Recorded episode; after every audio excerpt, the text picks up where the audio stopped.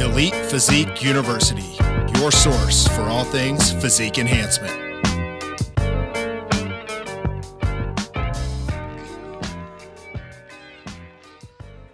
Hey, what's up, everyone? Welcome back to Elite Physique University. I'm John Gorman, your host. We are back with part two of our discussion on some of the best things we've learned over the years as coaches. We've got uh, Cliff and Pete back, and this is just a continuation on. So if you're tuning in for the first time, go back and listen to episode 48. I believe this should be episode 49, part two. Guys, we're just going to jump right back in to where we left off. Um, Pete, we're going to go ahead and throw this back to you um, since you started off the last show. What's another good learning point that you want to pass on to trainers and athletes and other coaches out there? Yeah, I think um, something that I've done a lot more of in recent years than what I used to do um, is paying attention to find, you know, kind of learning what's going on in a client's life. Like, you know, what's their sleep patterns like? Do they have like stressful events? Are they, you know, working 60 hours a week? You know, what what's going on? And so um, I know Cliff Cliff approaches check-ins kind of the same way I do, where you don't have a form. Like I used to have clients way back fill out forms and they would just like punch in data and you would just look at the data and make adjustments, but you didn't really learn anything. And so, um, you know, I make clients like actually type me a message and like tell me like what's going on and you know, and obviously, yeah, the data matters. So where have your weights been? You know, is strength generally going up, down? You know, and you know, how are you feeling? But you know, but all, you know, like what else is going on? Any questions? Any issues? Um, and you know, sometimes the updates are short because there isn't much going on. Things are good, but other times there are. And so I think oftentimes learning those type of things can help when you're making decisions, um, especially late in prep. Like if you know someone's really, really struggling, um, like knowing that can be really, really helpful. Um, you know, or if they're feeling fine or willing to push through, whatever, you know, like just knowing stuff that's going on can be really helpful when making decisions as a coach versus just looking at the numbers. Yeah, you know, I think that's important. Um, especially, I like I'm the same way. I like to gather some data, but I'm usually trying to grab some of that stuff when I see something's not really going the way I like. Like if I'm looking at their weight tracker and a female stuck at 132 and it's been two weeks now and she's in prep, I'm going to start to ask those questions. You know, I'm going to ask what her sleep's like, what her stress is like what are digestions like? Are you backed up? Are you not going to the bathroom? And that really lets us kind of tease out what's going on and kind of like take it and analyze it and fix the problem. And either, you know, we drop calories, add cardio if that's needed, or we get them back on track. And, you know, you said find out what's going on in people's lives. I don't want people to think like, especially people like us, you know, we've got a heavy, heavy client base. Jason's the same way you can't go in and know everyone's personal details, but you can ask about like life stressors. And, you know, I, Cliff, I know you do a really good job as well, really getting to know your clients. You spend a lot of time with them. Your emails are very, very thorough. You're not just a, a one sentence reply guy once a week. You're well known for taking care of your clients. Pete, you're the same way. Um, kind of talk on that a little bit, Cliff, and, and what what you think of Cliff's uh, Pete's point there.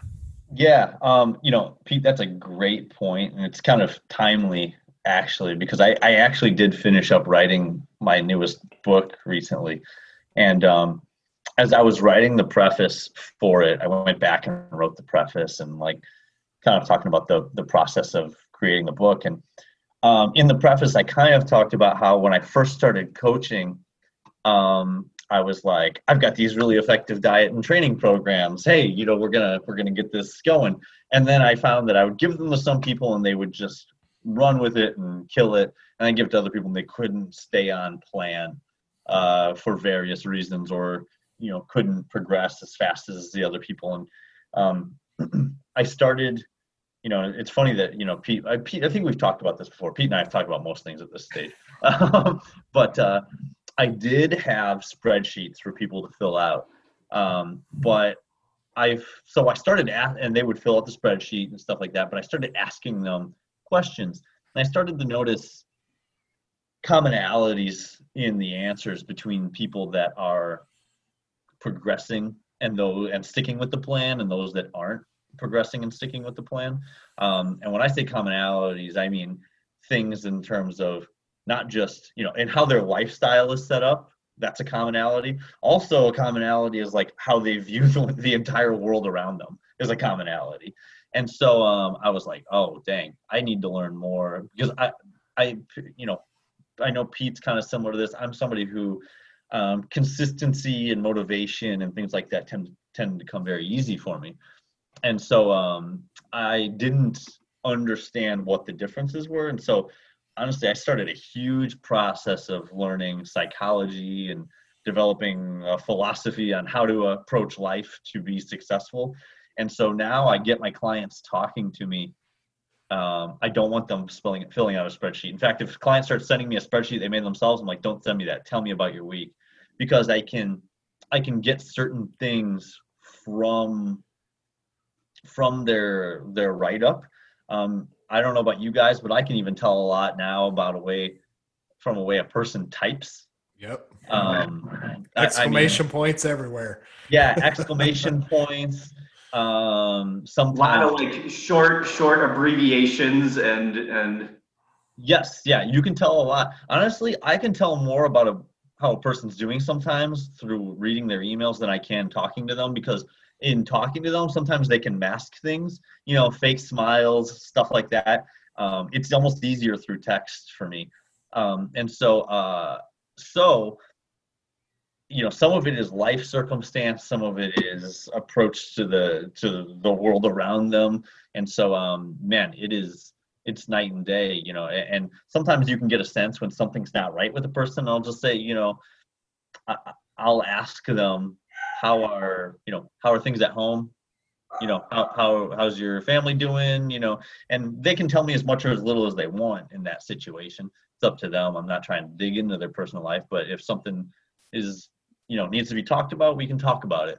And so um you know it, it, it's honestly one of the reasons i wrote wrote the newest book is because um i can i do like a lot of like veering and tweaking with people's like mental approach to things, you know, in and in and out of the gym.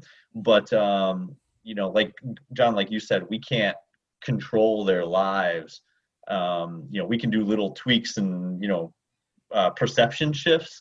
But um, I, I, the more you can kind of build that healthy lifestyle mentality in a person, the more effective they'll be both in and out of the gym. Yeah, and, and I, I do want to point out there's going to be a lot of people listening. They're just starting out. They're probably thinking, fuck, this is a lot of work. Like, I just want to collect their data and all this stuff. But if you listen really closely, this is stuff that we all kind of started doing. We all started off, that would have been a lot of work for us when we all started off. I'm going to imagine yeah. it would have been for me. And it was literally learning from failure or getting these aha moments that have kind of gotten us to this point. And, and guys, I'm going to have to toot our horns because there's going to be people out there thinking, "Nah, this is too much work. I just want to collect data." If you really look at, you know, Jason's clients, if you look at both of you guys, and like this isn't an ego thing, this is just a fact. Our clients are some of the leanest on stage, and I would venture to stay say that a lot of that comes with the way that we kind of tease these things apart and we gather all this data instead of just being a numbers cruncher because it's kind of like dieting. It's not just Pete, you've given a great presentation on calories in, calories out and I talk about it a lot as well. There's hormones in play. There's all these other things that we have to learn about that you really, really need to pay attention to some of this stuff that Cle- uh, that Cliff and Pete are saying because it's just not always a, a, numbers game. It's it's not always just data. It's how you take it and really everybody is so different, especially males to females and how lean they have to get. So it, that's that's a good point. Uh, Pete, did you have anything that you wanted to add to that? Uh, I don't. I don't think so. I mean, it, it, you know, one thing I, I do a lot of times, well, I do with all of my new clients is um, I actually do have a Skype call with all my new clients before we get started. Um, before I we start anything, I I kind of use it as like a. It can it, for me. It kind of sometimes can be like a weeding out call. Like um, like is you know what is this person on the same wavelength as me? Like is this going to go well? Um, and and before I we you know we had both invest time in each other.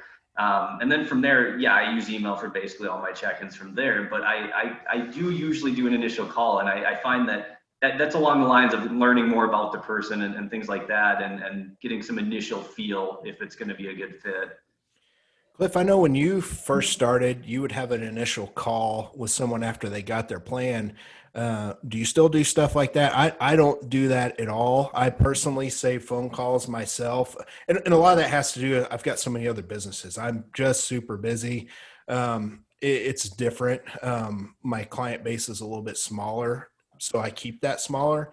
Um, but if it, but if I needed to, I would definitely do it. But I don't now. I don't want people getting my phone number. That's the thing but now we have things like we're using Zoom right now, so it's it that's a that's a great thing. Um, Cliff, do you do you still do anything like that? What are your Man, thoughts? You're about to open a can of worms here with me. Um, okay, so I was talking uh, for those of you that know Mikey Weiss. You know, he's a he's a client of mine. He's also a coach. Um, and so, you know, I did used to do it and um, I used to do more regular phone calls and stuff like that and video chats. Um, and I noticed a correlation that the people that utilized phone calls more did poorly. Um, that they absolutely did very poorly. Um, and looking at it, it was a combination of a few factors why I think that they usually did poorly. Um, one, uh, I have no, as a coach, when I talk to somebody, I have no reflection time to respond to what they're asking me. Um, you know, when they ask me a question, I have to respond right, away. When I read an email, sometimes you guys know this 60 seconds to reflect can make a massive difference um, on my response in terms of what I think this person needs to hear to become motivated, what I what I think is the best approach training or diet wise like sometimes a 60 second reflection period can make a massive difference. And then sometimes i'll say something and i'm like god now do i have to be held to that or can i change this? You know? Um, the other thing is that i think that speaking to people um, uh, natural human empathy kicks in. And um, you know i mean you guys we every coach has usually had some experience of trying to prep their husband or their wife and it is more difficult because you see them going through the process. Yeah. Um, i think it is beneficial beneficial as a coach to remain a level of objectivity and distance from your clients because i can then say this is what is necessary without feeling if i'm video chatting with them i can see how tired their face looks i can hear how tired their voice sounds and it makes me kind of pull my punches a little bit um, and then on the other hand, too, is I think that um, I think that sometimes clients that get really used to um, speaking on the phone or on video chats, um, it becomes too much of a hand-holding scenario, and I like to really foster like um, uh, independence and self-sufficiency in their clients. So, so um, I used to do it um, but then I found so then I used to do it and I would do phone calls more often and video chats. And then I would I it I said, okay, I'll do the initial one and but no more phone calls. Oh, sorry, one more thing. One more factor is that information is then everywhere. Um, if I'm speaking to a client or if we're doing video chat, some information's in email, some's maybe in yeah. text, some's in our, we've said it before and then we have to repeat it. It's all over the place. Yeah, you can't remember it. It's not saved anywhere. Yeah, yeah. So I so I was like, okay, I'll do the initial consult, um, but then it's email straight through, and things improved significantly once I did yeah, that. But, yeah. yeah, but then the problem was I found that some of my clients didn't like that I did the initial consult and then wouldn't speak to them anymore. Um, so I was like, that's it, just all email from here on out. And um, man, I, I I feel like getting rid of regular phone calls and videos has taken my my client results to a new level because um, it was it was without fail. I was like, man, if somebody's calling me a lot or they want to talk a lot, I'm like, they're I'm not going to like their results. Yeah, Pete, do you have anything else to add on that? No, I mean not not really. I mean it, it you know I, I I agree. I mean I you know I I used to also do more phone calls and video calls during the actual prep and stuff, then you know I don't really do that as much now. And I, I agree. The ones who who were wanting to do more call, you know, outside of the initial call where we're just kind of feeling things out, like the ones who wanted to do a bunch more beyond that, like yeah, the results were usually worse than than the ones who were, yeah. Yeah, and, to show you how to show you how serious I am about this. Um, all right, uh, you know, you guys are two of my best friends. Pete, you're one of my best friends, and I I coach you. We never talk about bo- we never talk about bodybuilding stuff, prep stuff for you on the phone. We never do it. Um, Mikey Weiss uh, is one of my best friends. I never talk about his diet and training on the phone. I actually coach my brother as well. And the few times he's tried to talk about it on the phone with me, I'm like, email me. I'm like, don't you dare talk to me about this stuff on the phone. I'm like, because it's just, it's bad practice, in my opinion. It's bad practice. Yeah, my, my good friend Jason Wells right now um, is listening. He's laughing because he knows I'm gonna call his ass out. He texts me every day, right? Where he owns the anytime across town. I own mine. He's part of Fat Muscle. I do his diet, and he knows if he texts me or asks me in the gym anything about his fucking diet, I'm like, email me because I can't remember that. I'm working with hundred people right now, and you know the other thing too is I found out that when I do call people on the phone, and I do it, I do do it for some people you know, if I've been working with someone for a, a couple years and we need to go over what the next plan is, I need to really talk to them and figure that out. I'll do that from time to time. But you know, with with a hundred clients, for example, if you do it for everybody, you're spend all fucking day on the on the phone, and that's just not that's not our business model. It's just not what it is. So if you do get that, it's it's uh it's a luxury, and uh, I just ask that you guys don't take advantage of it. So um, the next thing I want to bring up, I'm going to go ahead and get to one of mine probably hands down the most important thing I've really learned over the last five years. Guys, we've all been, and this this could be a whole episode, easily a couple hours, and we've broken down a lot of this. Jason and I have on the podcast and different episodes with hormones and stuff, but understanding cortisol's effect on the body, you know, things like the thyroid and insulin sensitivity and how hormones play a role in prepping someone, not just the calories in and calories outside and we've all been aware of metabolic adaptation. We've talked about reverse diet. I mean, all of us have been talking about that stuff since probably 2010, maybe even earlier, and we've been aware of it. It was really kind of the next level, you know, about four years ago when I really started to pay attention to. I never was one to look at clients' labs a lot um, because I didn't want to have to go there and I didn't feel like I needed to. My clients were getting lean enough, they were doing well, business was good on my end and for me, it was just the learning point of like, all right, there's another level that I want to take it to and I want to personally learn from. And that's when I really started to understand the hormones of the body. And then once I started to figure out how much cortisol affects the thyroid, how much it affects blood sugar by pumping blood sugar up, and then insulin goes up, and you've got people on lower calories that just can't lose. But you know, we used to just think, well, this person's just not sticking to their diet; they're not adhering and I had so many people that I would start to look at that were sticking to the diet that I personally knew I was very close to, but their hormones were fucked and cortisol was high and all these things are out of range, blood sugar was high, that I started to piece it together. And and that's where, you know, here in the next month, I'm gonna give a hormones versus calories in, calories out class and through Zoom. And it's really kind of helped take me to the next level. And you know, Jason's not on the episode, but to me, he was probably one of the one the first ones in bodybuilding that really started to piece it together specifically for bodybuilding. And that's how to understand how to read all that stuff, how to use natural supplementation to help get the systems of the body. I'm not talking about prescription meds or anything like that, just understanding cortisol and how to take time off and all these different things. So if you guys go back and listen to all the prior episodes with cortisol and testosterone, and we're going to have one coming up on estrogen, we broke down the thyroid and how it works. Like all that stuff is super, super important.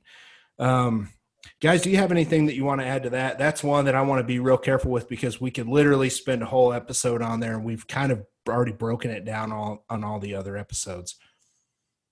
I mean, at least for myself, I would say uh, for my natural clients, I usually only have them get labs if something seems off or too just way too hard.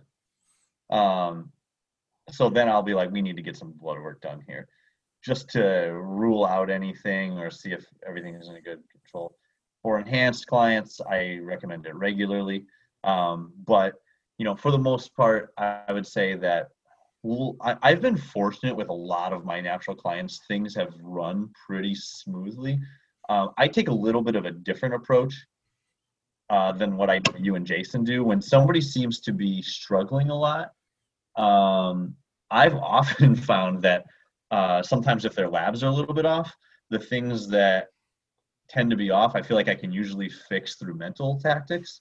Um, like usually, most issues tend to be stress related, in my opinion. Yeah. Um, so I will, of course, change some diet and training factors, but usually I'm like, all right, you know, you're seriously stressed here. We've got to work on adjusting your lifestyle a little bit, your your mental state.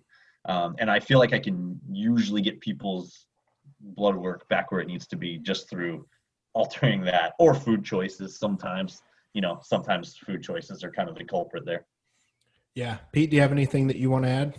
Yeah i, I would agree that i mean I, I think you know addressing someone's lifestyle you know what i mean is, is really really important.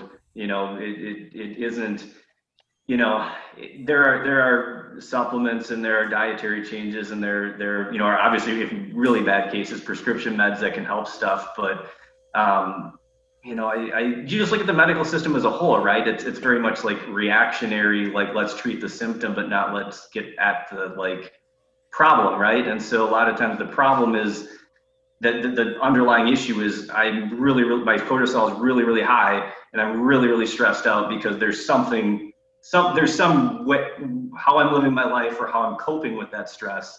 You know what I mean? It, it, it might be the driving force here to all of that being an issue. And, and I agree with Cliff that I, I that's something I've definitely become more aware of over the years is how much the psychological side and the, the lifestyle side can affect um, a lot of this. Yeah, you know, cortisol is enemy number one. It, that's really my my biggest um, kind of take home over the last five years. When I mo- when I wrote metabolic capacity and reverse dieting in 2015, I'd spent, you know, years leading up to that understanding the calories in, calories out standpoint. But once I started to see what cortisol actually did to the thyroid, how it raised blood sugar and raised insulin and fucked up insulin sensitivity, it's those people that I would see go through these cycles year after year that it's it's been fun. It's been fun to kind of fix and help over the last few years. Man, there's still a lot to learn. So for me, it's kind of a challenge. It's a learning standpoint. But I've got to say that's some of the some of the hardest shit that there really is to understand and you have to be qualified i know there's a lot of people out there that that are trying to take stuff they hear from the podcast and they're trying to go out and fix people and do all this stuff and they're just you guys have to realize that it's something that you need to educate yourself on but you need to make sure that you're ready to actually start applying the stuff, not just regurgitating shit. And I'm seeing that a lot. So I'm careful with that myself. Um, I usually defer to Jason on a lot because he knows more than anybody else I know, and people like Vince. Um, but it, it's something new. Like we're going to see more of it in bodybuilding. And uh, I wanted to bring that up as my point. We've got three more points to talk about. Um, Pete, you've got one that I think is really, really cool. I'm probably more excited to talk about this um, go ahead and talk about your next point.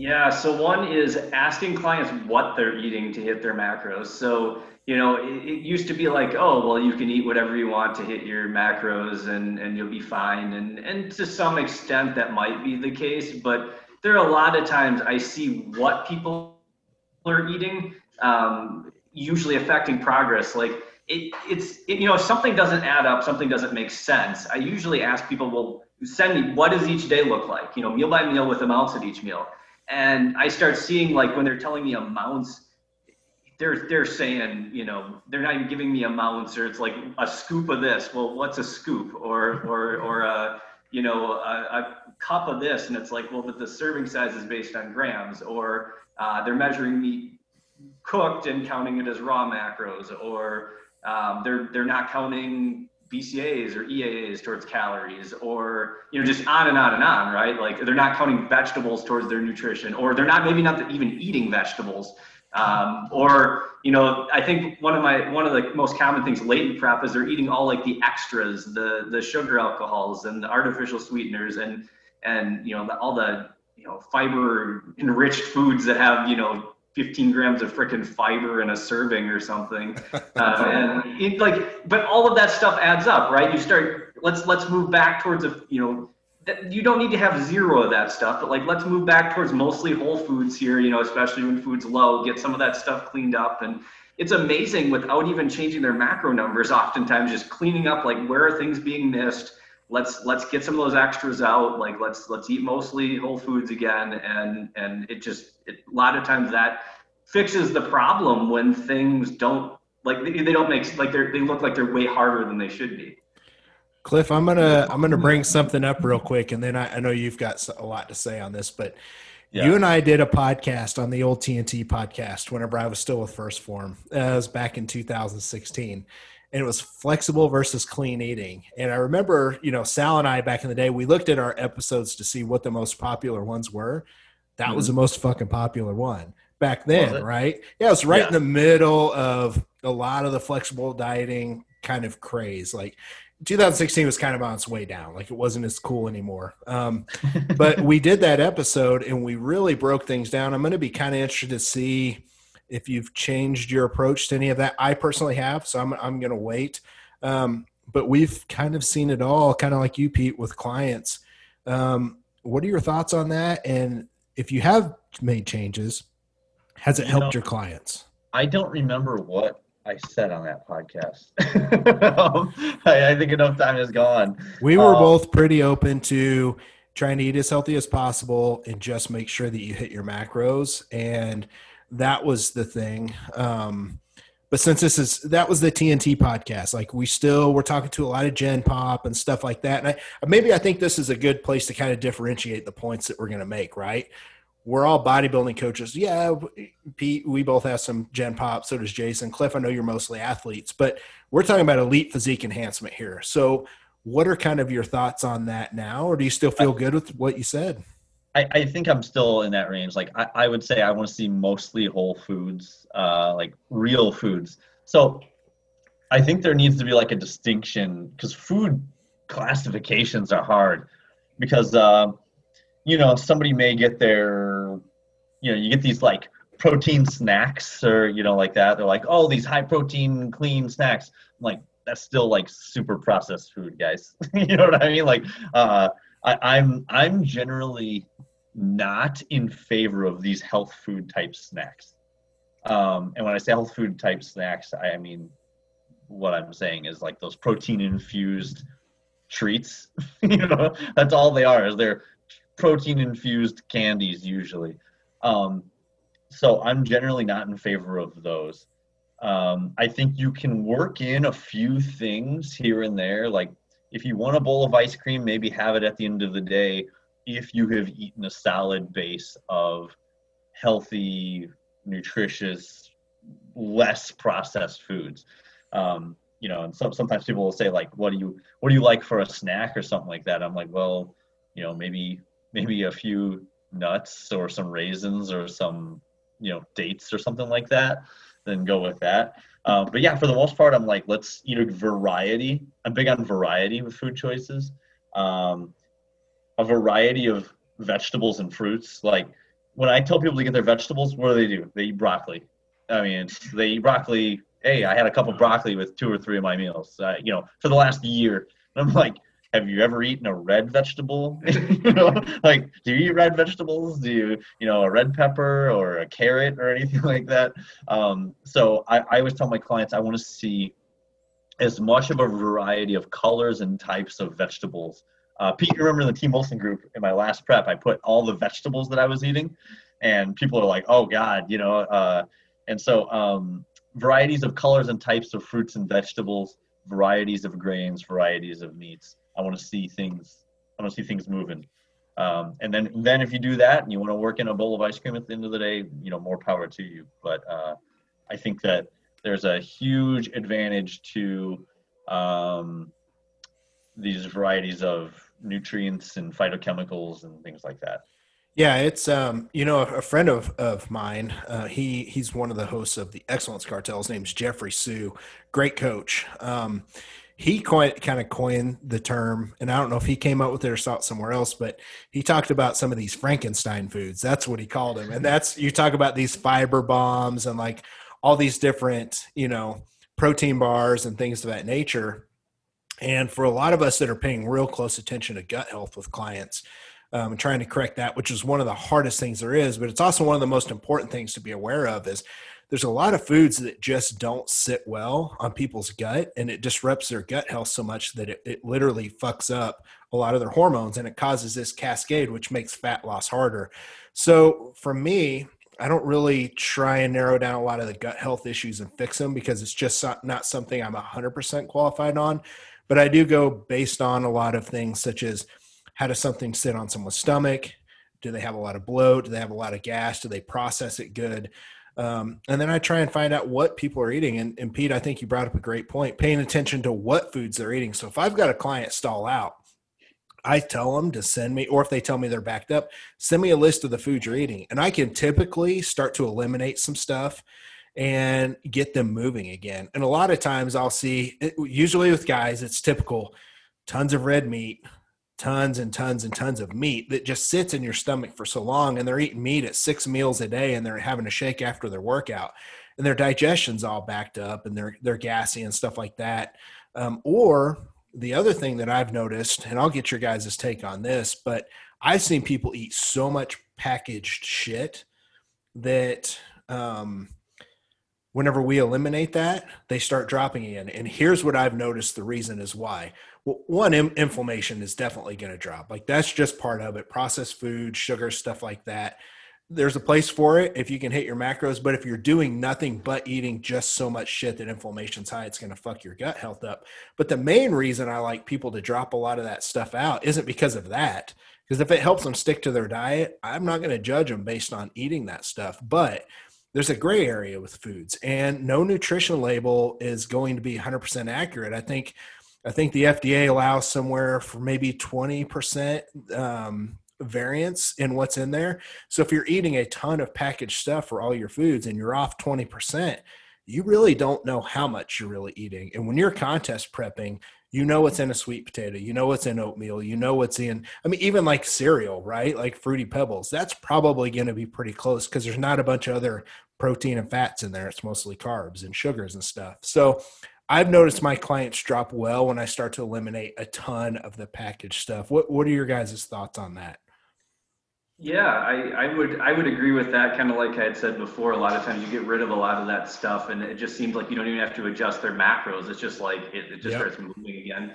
But one thing one thing I was going to say too is it seems to it also seems to be helpful like when someone's really really hungry at the end of prep or maybe they're really really hungry way too early in prep like for where their intake and body fat are to take a look at what they're eating um, i can't believe how common it is you take a look at someone they tell you how hungry they are and there's no vegetables in their plan. They're drinking most of their protein.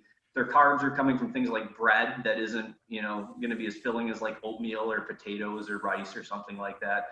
Um, and and just getting them to eat some vegetables, you know, eat a little bit of fruit, do um, you know, eat more of your protein rather than drinking it all. You know, fit have have some of those higher volume, more filling starchy carb sources, and and that hunger kind of doesn't, you know, it starts to go away, and they can actually stay a little bit more consistent. Um, because for some people, like that hunger is an issue, and that that leads to the inconsistency, and then they stop seeing loss. And and so if you can clean up kind of for lack of a better word, clean up what they're eating a little bit and, and add a little bit, you know, point out places like, hey, you could be doing more with what you got your allotment here. Um, oftentimes that helps when it comes to consistency and, and just feeling more full. Yeah. Anything you want to add, Cliff? Yeah, the things that people do to try to avoid hunger and get high, achieve high levels of taste in prep um, are so self-sabotaging um, you know, and and I I guess on the other end, the people that eat pounds of vegetables a day to try to feel full. Yeah, not, like, not good either. Yeah, you know, um, like stop trying to get extreme volume or extreme taste. Like you need to stay in that middle ground. Um, and so yeah, I I I think it's just a matter of um, eat a balanced diet. I think if each person really reflects, they really know what a balanced diet is. you know what I mean? I, I think most, at least most competitors do. Um, and, and if they do that and just accept what hunger, accept that they can't have super sweet things in prep all the time and you can't have a full stomach all the time. If you accept those two things, you're actually going to find a middle ground that usually feels the most comfortable. Yeah, I agree. One other thing, uh, and then I'm going to get to my final point, and then Cliff will finish up with you. One other thing I'd like to point out too is, you know, back in the day when kind of the clean versus flexible dieting debate started, I don't know, maybe 2010, it, for me anyway, when I started to notice it, we heard a lot of people say, listen, clean foods, like as long as you eat clean foods, like you're going to drop no problems. If you quit eating packaged stuff, you're, you're going to get better fat loss, cleaner fat loss, like all this stuff, right? Um, and that's definitely obviously not what we're saying. I think people are educated enough now after 10 years they understand that. But but from the inflammation standpoint, one of the biggest changes I noticed too when I clean people's diet up, um, even if it's not until peak week, is is exactly then. It's peak week, and I'd be curious to see if you guys kind of do this yourselves. I like to drop out as many sweeteners as I can, as much processed foods as I can during peak week. And, you know, back in the day, Cliff, I remember you and I were talking about it somewhere, maybe as a Facebook Live or something, or maybe it was at the Physique Summit. I don't know. And we just saw, we were talking with someone, and I think, no, it was on a podcast. It was on Mike Newman's podcast way back in like 2012. And Ben Esgro was on there, and we were all kind of talking about it and someone said there's really no research to prove that if you cut out things like monsters and sweeteners and all this, that you're going to tighten up. And I remember you kind of pointed this out, and I was seeing the same thing. You said, no, but anecdotally, I'm seeing a drop on the scale. I'm seeing them visibly tighten up, and I'm seeing a drop on the scale. And what I attribute that now that I know how the body works is we're seeing a huge drop in inflammation, like a huge drop because how many people are were pounding Walden syrup? We're using, you know, four Splenda packets on oatmeal twice a day and in their coffee to kind of curb hunger and drinking Diet Cokes and like all these different things and sweetened water and amino acids. And like when you eliminate all that stuff, it's not really eliminating a lot of calories, but it's eliminating a lot of inflammation. And I do that with all my clients to tighten up. I guys i normally will see a, a, maybe a two three pound drop. If they're a larger individual women i'll see a, a pound or two sometimes. Um, is that something that you guys are, are still keen on as well? Oh yeah for sure. You know you, you, and i still do see those big drops. And like you said inflammation. And you know newer research has actually come out showing that like a lot of sweeteners and stuff like that will um, impact um, uh, gut bacteria yeah um, and so you know i think that I think that once again, moderation. Uh, you know, a few Splendas probably won't hurt, but you know, when you're loading it in onto everything that you eat, then you're probably going to have have a bad time. you know, and um, you know, I, I like I always say, well, two things. One, I remember that conversation now that you mention it, and they're like, well, there's no reason to pull it out, and I'm like, well, if you're not willing to go a week without sweeteners, then right. do you, do you really are you really strong enough to have gotten on stage at your best? You know what I mean? Like if a week without sweeteners is your tipping point. Um, and then the other thing is that um, if you wait, you know, we all see things going through this process. If you're a competitor, when you go through a process, you see certain things. When you're a coach, you put your clients through a process, you see certain things. If you are waiting to act on those things that you see until you see a study on it, you're usually late. Like it's just the way it goes. Uh. The reason most people test things in a in a in a scientific uh, setting or a clinical setting is because somebody saw something happen in real life and says we should test this. So um, you know, especially in, in a sport as competitive as bodybuilding or you know most most sports, it, um, the testing comes after the usage. Yeah, and yeah. who better to talk about that than than you, Pete? I mean, you're directly involved in research. Yeah, no, that's that's definitely true. I mean, you see, I mean, like like refeeding. The refeed study, you know, and competitors came out like last year, like the first one showing benefits. You know, Bill Campbell's lab, um, and and people have been using refeeds and stuff in bodybuilding for years. And um, but I was going to say too, with that weight drop the last week, if you combine like getting rid of like some of those extras, the sweeteners and things like that, usually you lot of times, at least in like the last day or two, I a lot of times keep the food like volume pretty low, the residue pretty low, fiber fairly low at the end. And so that overall like mass in their, you know, food mass in their GI just goes down, right? You're not taking the same volume. And um, you combine that with cutting all the stuff out and, and yeah, you see a pretty decent drop in weight all the time. And um, yeah, that the reducing the food mass too like that's that's a trick i use a lot of time. You, there's actually been a study on it where you can use that in like a power lifter or someone that needs to make weight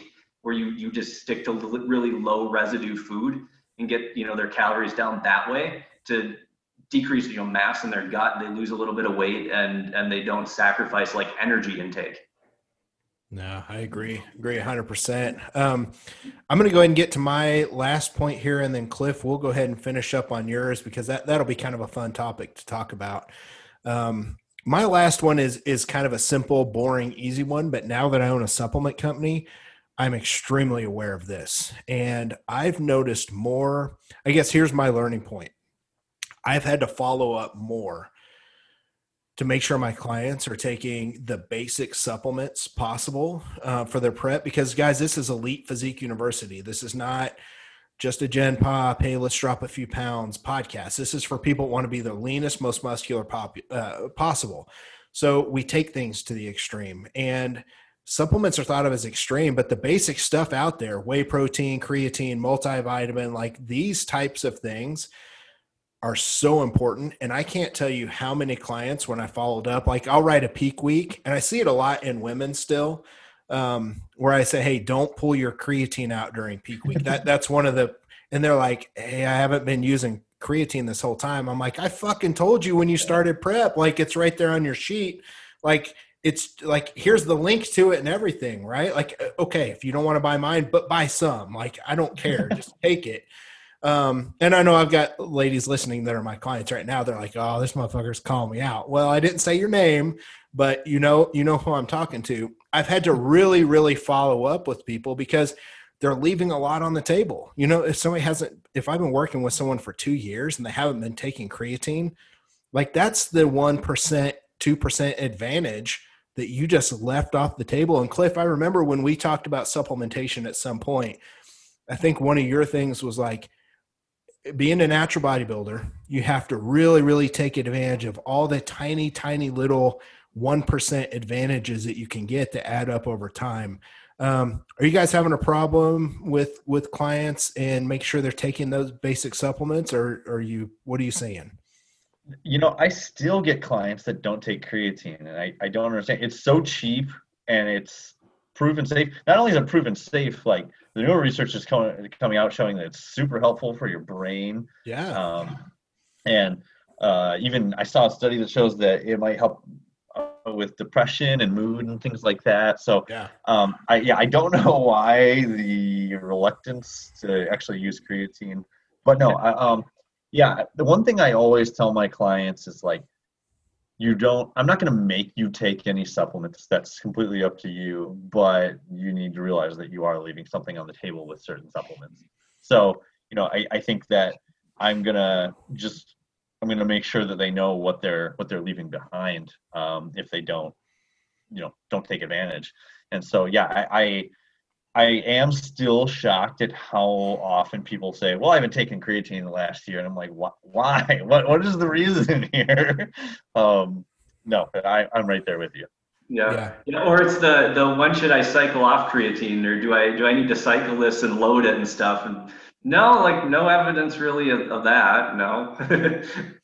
yeah, it's one of those things too that you know people don't realize that you you store up creatine in your body and you don't have to cycle off of it at all. I don't I don't think I've gone without it unless I just got bored and didn't want to take it and just got burnt out, you know. But even then it would only be for a week or two at a time. You still got some creatine built up. I can't remember where I read that it takes if you're taking five grams a day, you're probably saturated at you know three or four weeks, probably. I can't remember. Pete, you might know.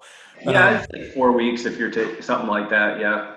Yeah. So, I mean, it, it's one of those things. I just, that was my point. Now that I own a supplement company and I'm very extra aware of it, I'm like, what the fuck? You're not, you're not taking a, a multivitamin. Like you're not. So it's just one or, of those things. Or like vitamin D if you're liver. Vitamin D. Like, I mean, that it's the most common micronutrient deficiency in the U.S. and it's most of us this time of year who live way up north like I do who see I mean, I guess I walk my dog in the sunlight, but I mean, you know, when you're bundled up and your face is the only thing that sees sunlight, I can't imagine, you know, especially with the sun angle that I'm getting a whole lot of vitamin natural vitamin D production. Vitamin yeah. D is a vitamin D is a massive one. That's a great one. Yeah, and it's and it's so cheap, especially if you get. And I'm not trying to sit here and plug my stuff, but it's medical grade. It's like 24 bucks, and it'll last you. It's P. It's the same stuff you've been taking because you live up in the in the tundra up there, and it's dark. um, I mean, it, lasts like three months for like 24 bucks. But don't get the cheap, cheap shit. But yeah, it's one of those things people just they just don't realize. But I, I digress. Cliff, let's go ahead and finish up on your last point. This will be a fun one because I, I've got personal experience with this. And Pete, I'd like to see what you think about it personally and from a scientific standpoint. So go ahead, Cliff.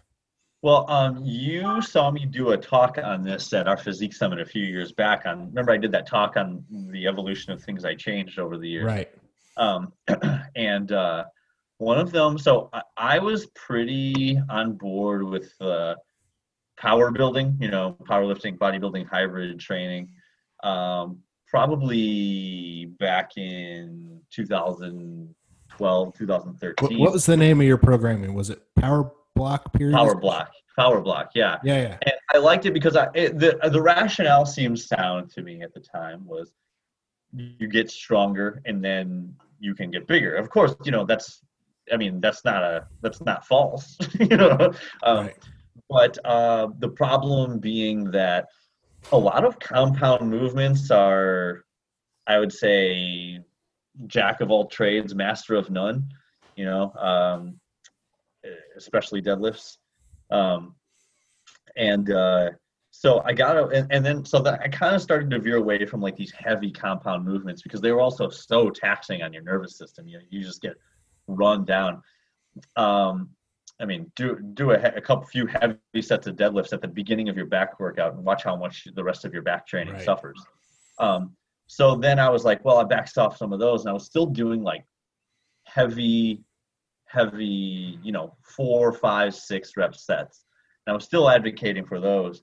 But over the years, I've actually come to value high rep and ultra high rep sets uh, significantly more than heavy sets.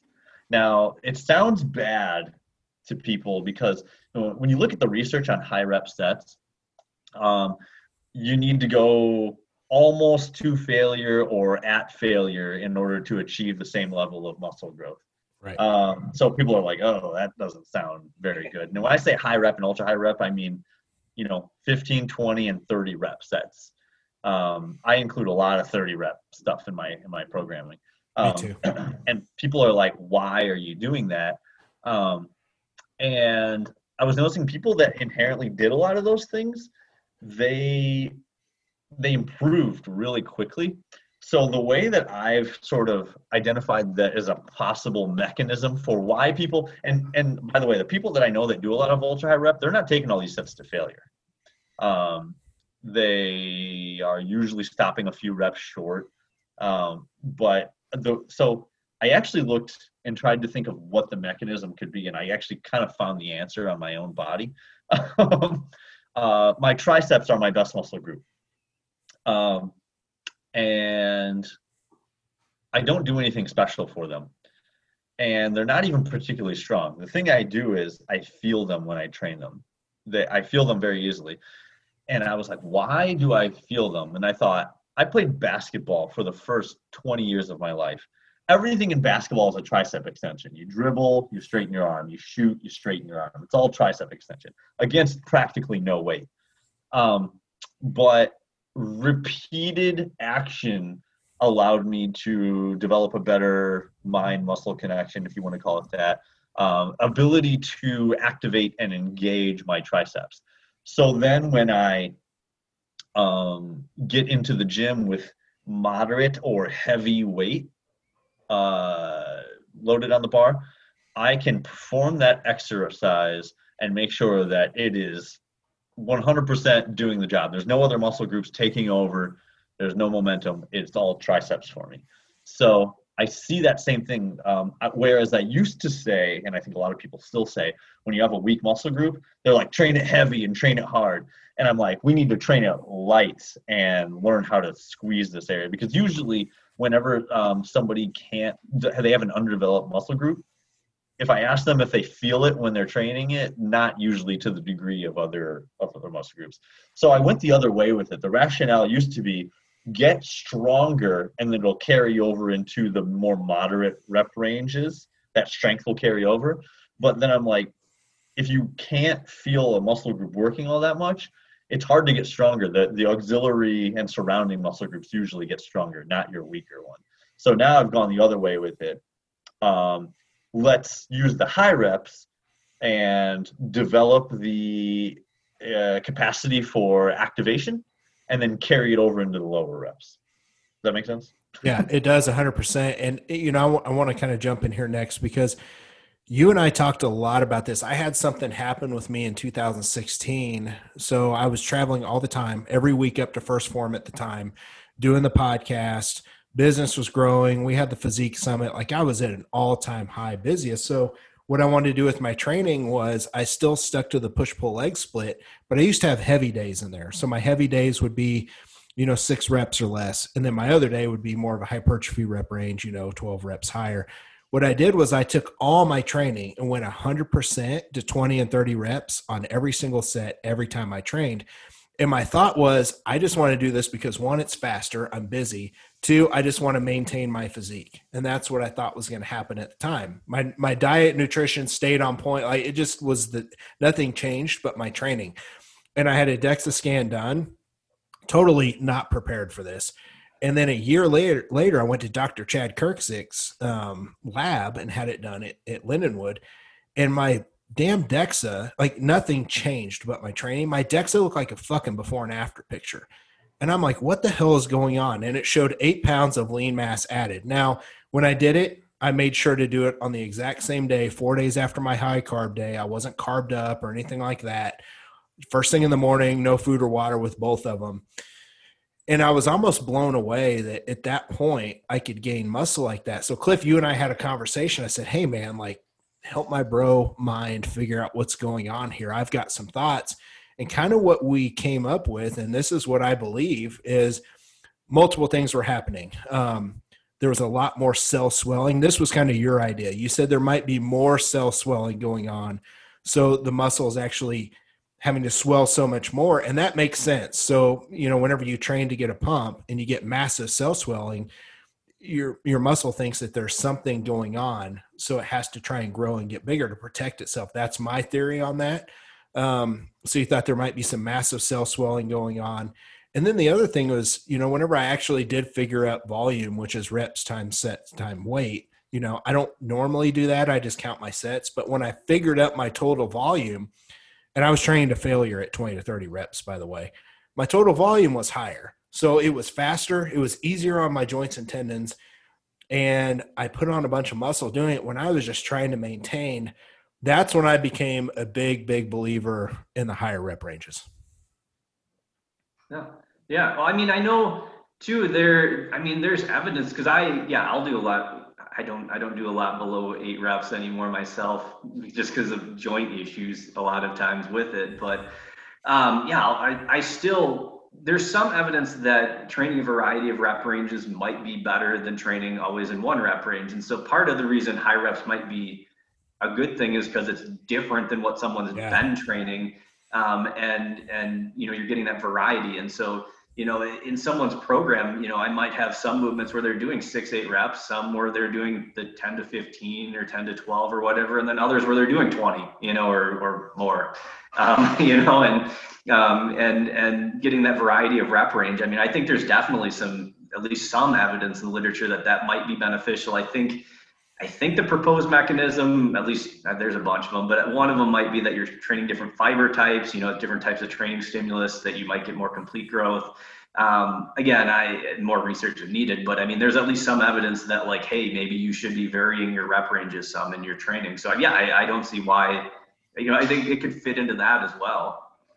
Yeah, these days I like to personally recommend um, at least two different rep ranges. I like to recommend it for bodybuilding. I'm talking about bodybuilding specifically. A 10 to 15 rep range one day, and then a 20 to 30 rep the next. And I've seen personally some really, really good results with my clients over the years, uh, not really going heavier than 10 reps. Um, there, there are a few here and there, but for the most part, I, I lump people into those rep ranges, and then I, I raise volume per body part to try and bring those body parts up. Um, what else Yeah, do you guys and- want to talk? and- Yeah, go ahead. And that isn't to say I never use heavy, heavy rep, you know, low reps, heavy weight. Um, I just use it much more sparingly, whereas I used to use it as like, I used to use it as like the primary component to training for people. I've backed away to where it's a minimum effective dose type of deal. Well, and, and two, you were talking about, you know, deadlifting first on back day. I mean, I'll still throw deadlifts some people's plans and stuff, but a lot of times it'll be later or at the end of their back day, you know, not at the the start, you know. So, you know, if, if someone's training back and buys, we'll do their rows and pull downs first, then maybe we'll deadlift and then do biceps, you know what I mean, after that or something like that. But um, yeah, I, I, I don't usually have I depends on the person's goal, but for a lot of clients, I don't have, you know, I'll push deadlifts later in the workout, um, or or just in general use some of that high rep stuff. You know, for example, eh, like in an RDL, if someone has a hard time feeling their hamstrings, a lot of times if you have them do some like sets of 15 or something like that on a ham curl first, and then go, you know, do your your RDLs, you know, for eight or 10 reps or something, they probably feel it a little bit more. Yeah, Yeah. pre, pre-exhaustion. Yeah, they they in my opinion, if somebody's having a hard time engaging with a muscle group, I mean, give them a few sets of 20 Yeah. before they go into sets of six or eight. I mean, it's it's going to be night and day right there. Yeah.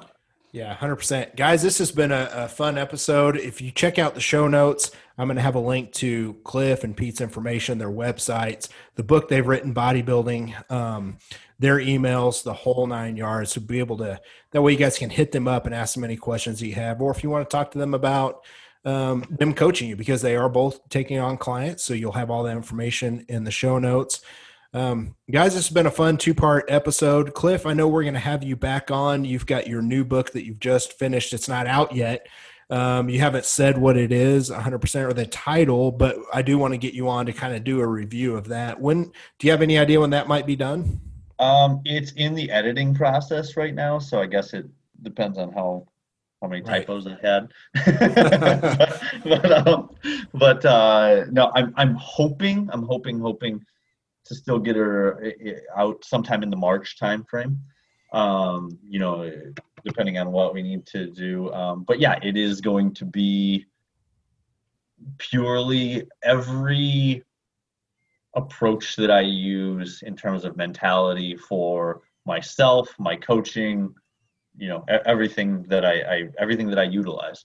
So um, I, I I- I keep telling people I think people are gonna I think when people read the book, some people are gonna love it, some people are gonna hate it because I think it's um some things in there are completely opposite of what most people are told or think is effective.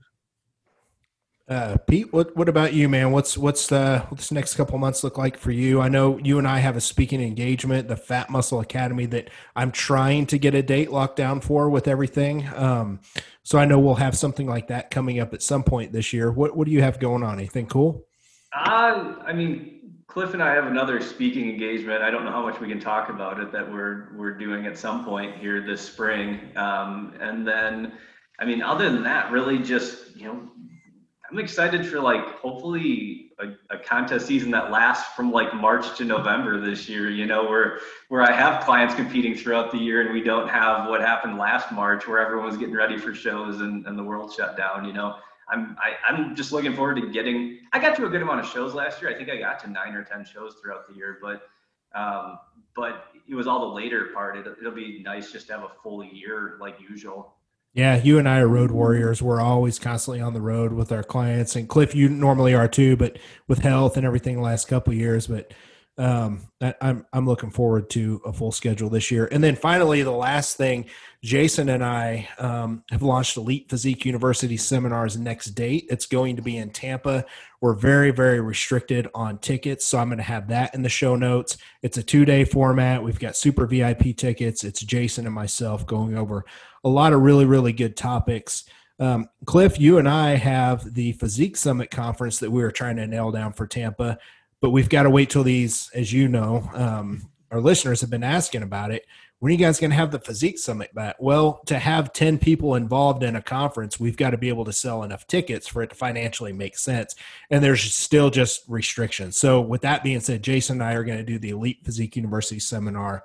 Um, we'll be, we'll be able to sell that out, but we just can't. We need to be able to get enough people in there for the summit. So, we're watching for that.